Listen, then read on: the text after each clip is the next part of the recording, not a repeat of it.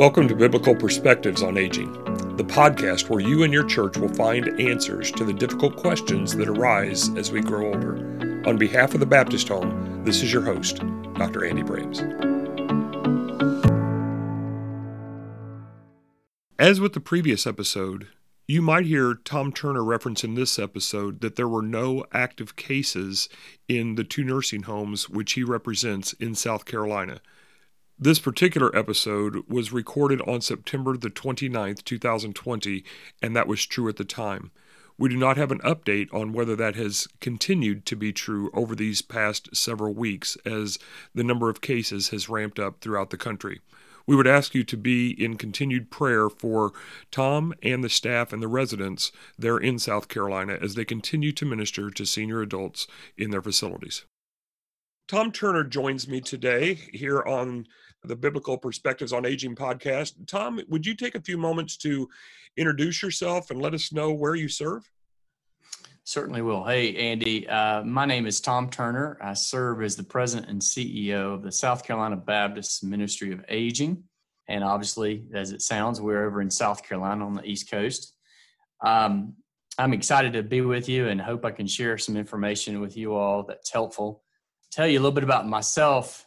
I've had the great pr- privilege to lead our organization for the last 11 years, and we are connected, um, or we are a ministry partner of the South Carolina Baptist Convention, one of seven ministry partners that are here in South Carolina and affiliated with the Baptist Convention.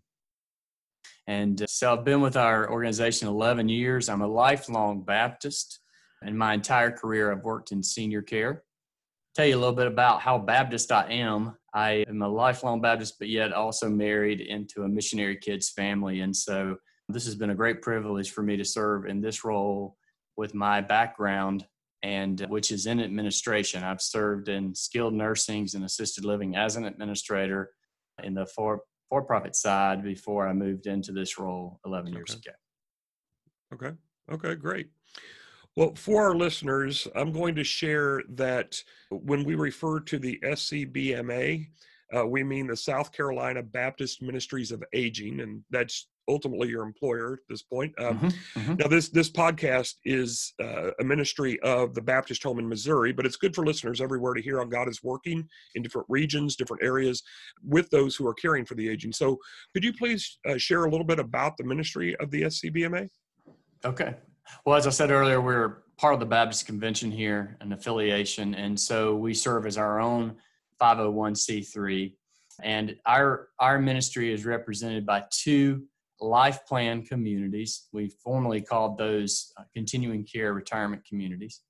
And so we have a uh, our campuses serve an array of services to our residents that live there independent living, assisted living, and lastly, skilled nursing services. We've been operating for 60 years and are, honor, uh, are honored to have Christ centered environments where our residents find meaning, purpose, and joy. And that's really the purpose of our campuses. And we've just been able to do that for a lot of years. And so it's an exciting place to be. And I, I, I love to tell people about our two campuses. They are um, Bethea Retirement Community in uh, Darlington, South Carolina, and Martha Franks retirement community in Laurens, South Carolina. And uh, maybe I can tell you a little bit more about both of those if it's appropriate. Sure, go go ahead, please. Feel free. So um, we'll start with Martha Franks, which is our younger of the two, 35 year old campus. This campus sits in the um, upstate of South Carolina. It sits on rolling hills in a beautiful, relaxing setting at that particular campus, we have a great number of retired pastors and missionaries that live on our campus and always have, especially missionaries. I think they're somewhat drawn to our campus. And I think when I when I think about our two campuses, I think and, and really our focus over the last several years has been service. One of the things we realize is that when folks make a choice to move to a community like ours, many times they're moving to our communities because of a need they have, whether it be a physical need, maybe there's some memory impairment, maybe one spouse is he- healthier than another. But what we see a lot of times, and in most cases, our residents that choose to live on our on our two campuses have been very active in service, either on the mission field as a pastor or pastor's wife or as Christian laity. And so, one of the things that um, Martha Frank's campus really does well is to continue placement of service for our folks. And we've done that. One example of that is about seven years ago, Martha Franks started a Billy Graham call center, and it's operated by residents uh, mostly, and some volunteers and some staff. But if you're not familiar, or your audience is not familiar with the Billy Graham call center, um, you'll you'll know that the Billy Graham crusades are are reshown, re-televised, sure. and when those uh, um, crusades are retelevised, there's a prayer line at the bottom that individuals can call. And our Martha Franks campus is one of those prayer locations. And this is done twice okay. a month. So, twice a month, of course, it's been erupted a little bit with COVID and the virus, but twice a month, individuals can call in, or when they call into that prayer line from the crusade, it is dispatched into Martha Franks and since 2013, when we started this, our residents and those who volunteered in that in that ministry have answered 2,642 calls. Wow. And of those have resulted in 787 salvations. Amen. And other assurances and rededications. Um, but it's just a great example of how those who have been in ministry life all their lives, whether it be in the pulpit or otherwise, can still serve and and minister. Um, I had a little lady at Martha Franks tell me one time that she wanted to serve but didn't know how to serve, and because she she felt like she couldn't operate you know operate a telephone well and and be on the line, but she she was able to um, be in a prayer circle right outside of this area where these calls are coming in, and uh, so we really uh, want folks to be involved and continue to serve in those those ways. So that just gives you a little, a little bit of the spirit of our two campuses. Um, that's Martha Frank specifically at Bethea. Uh, Bethea Retirement is has been serving there for 60 years. We opened it just right at 60 years ago now, and uh, it's a very similar environment. It's in the Pee Dee area of South Carolina, which may not mean anything to your audience, but give you some logistics, that's about 45 minutes from Myrtle Beach. Okay. I think most everyone knows where Myrtle Beach is. And uh, so that is a property, a large property. We had over 100 acres at one point, and um, it's a very similar spirit, more of a agriculture history and we are in the process we're very excited because we're in the process of building a nursing replacement in this in that campus today. We're about 85% finished and their nursing which is the oldest building on the campus 60 years old is getting ready to have a brand new campus. And we're building a household model um, which means it will be more residential in feel and and and really um, non-traditional for skilled nursing settings. So um, uh, very busy on our Bethea campus right now as we as we get ready to open or to transition residents over and open our new building. Uh, we believe probably somewhere between the second and third weeks of November. Oh wow! So that's a little bit of our campuses. Yeah. Okay. Well, while we're on this subject, Tom, I know that you're also in the midst of expanding. You're looking at the possibility uh, of adding a, another campus as well. And obviously, you know, the baby boomers are retiring 10,000 a day, I think is, is the number uh, that, that relates to that. So the, the need for care, skilled care, uh, and, and, just retirement settings in general are going to continue to increase throughout the uh, decade. So, could you share a little bit about uh, the rationale? I mean, I just gave part of it from my perspective, mm-hmm. but from mm-hmm. your perspective, a rationale for possible expansion, uh, where that's going to be, and what gap that you hope that uh, fills for uh, the retirement community in South Carolina. Well, I think you hit a, a, a, driving factor in, in your introduction to that. Um, we we assessed or completed a strategic plan. Our board did five years ago, and as we were looking at, um, you know, what our ministry's mission is and and can, will continue to be, one of the things we we did isolate is the need for growth. logistically or or more uh, where we serve in South Carolina. Our campuses, while we're not a big state, our campuses are about two and a half, three, uh, two and a half to three hours apart.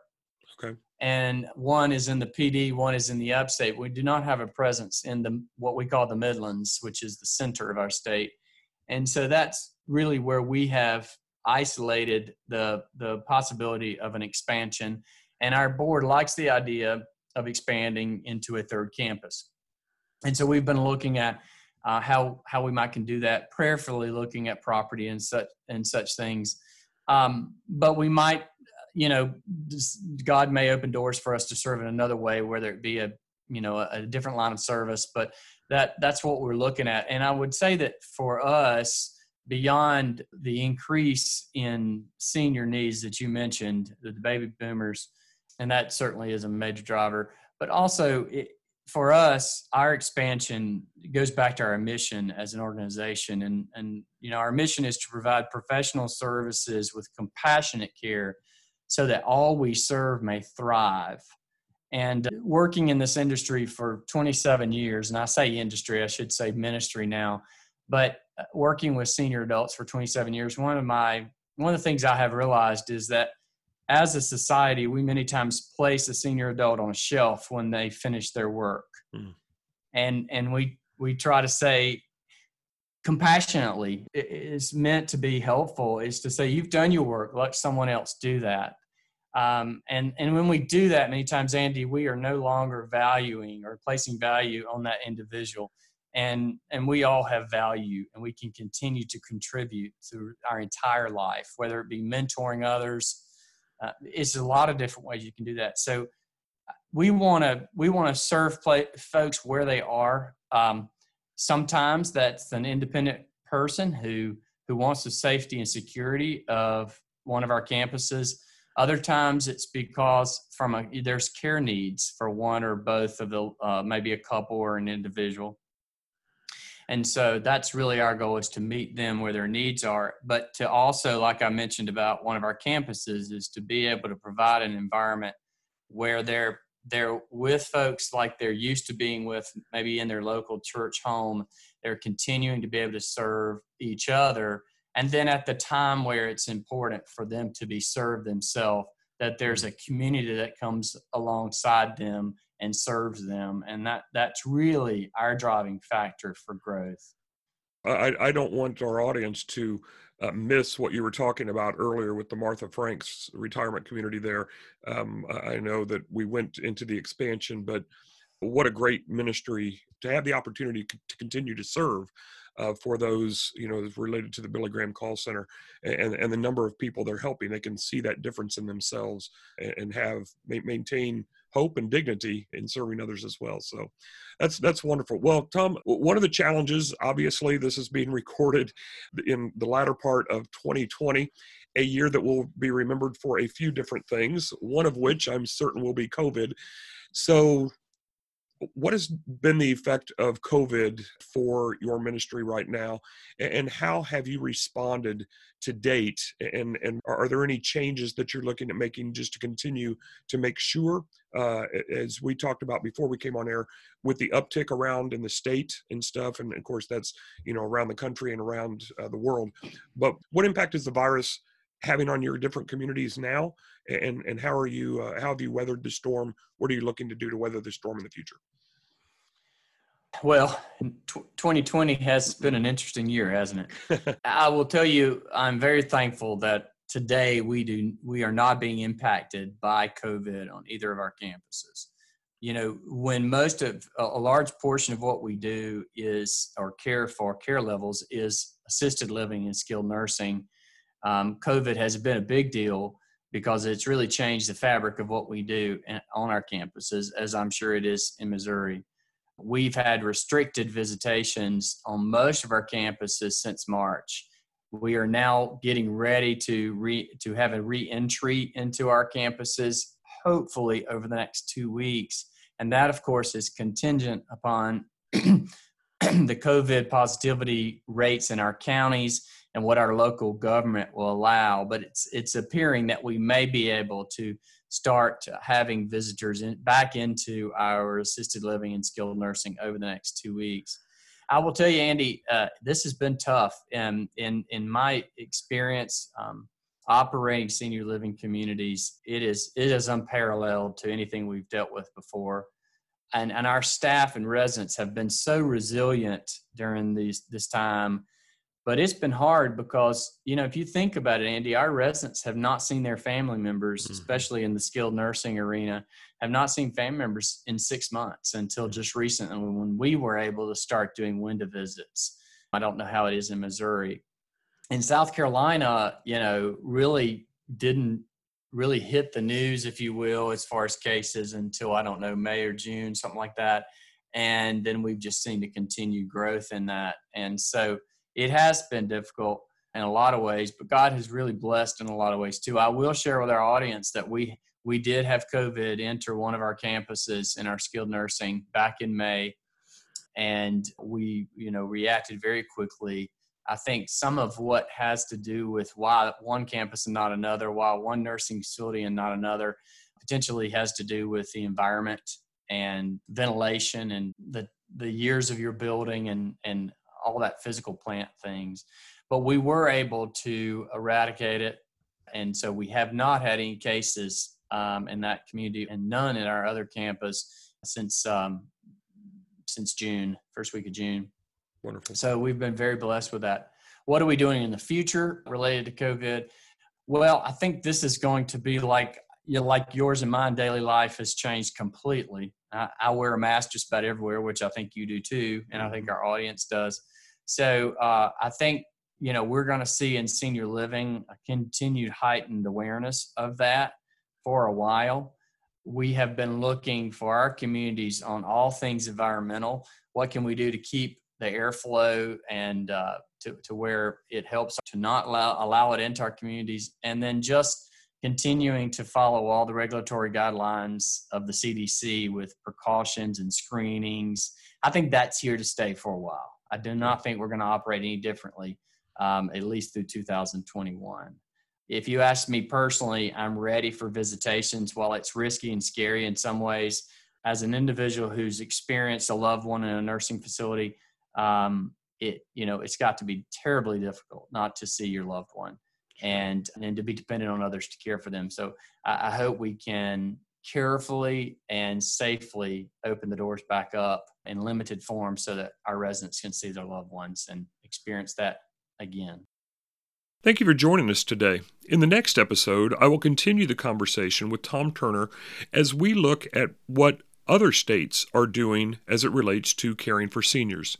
Biblical Perspectives on Aging is brought to you by the Baptist Home, a ministry committed to setting a Christ like standard of care for the aging. For more information, go to thebaptisthome.org. That's all one word, thebaptisthome.org. Together, we can be the voice for the aging. Thank you for joining us for this interview today. The Baptist Home has provided Christ like care to the aging since 1913. To learn more about the biblically informed resources and solutions provided by the Baptist Home, go to www.thebaptisthome, that's all one word, www.thebaptisthome.org. Again, www.thebaptisthome.org. You will find links to previous podcasts, a growing number of church resources, and detailed information about residential and long term care communities. Until next time, this is your host, Dr. Andy Braams, asking you to be a voice for the aging.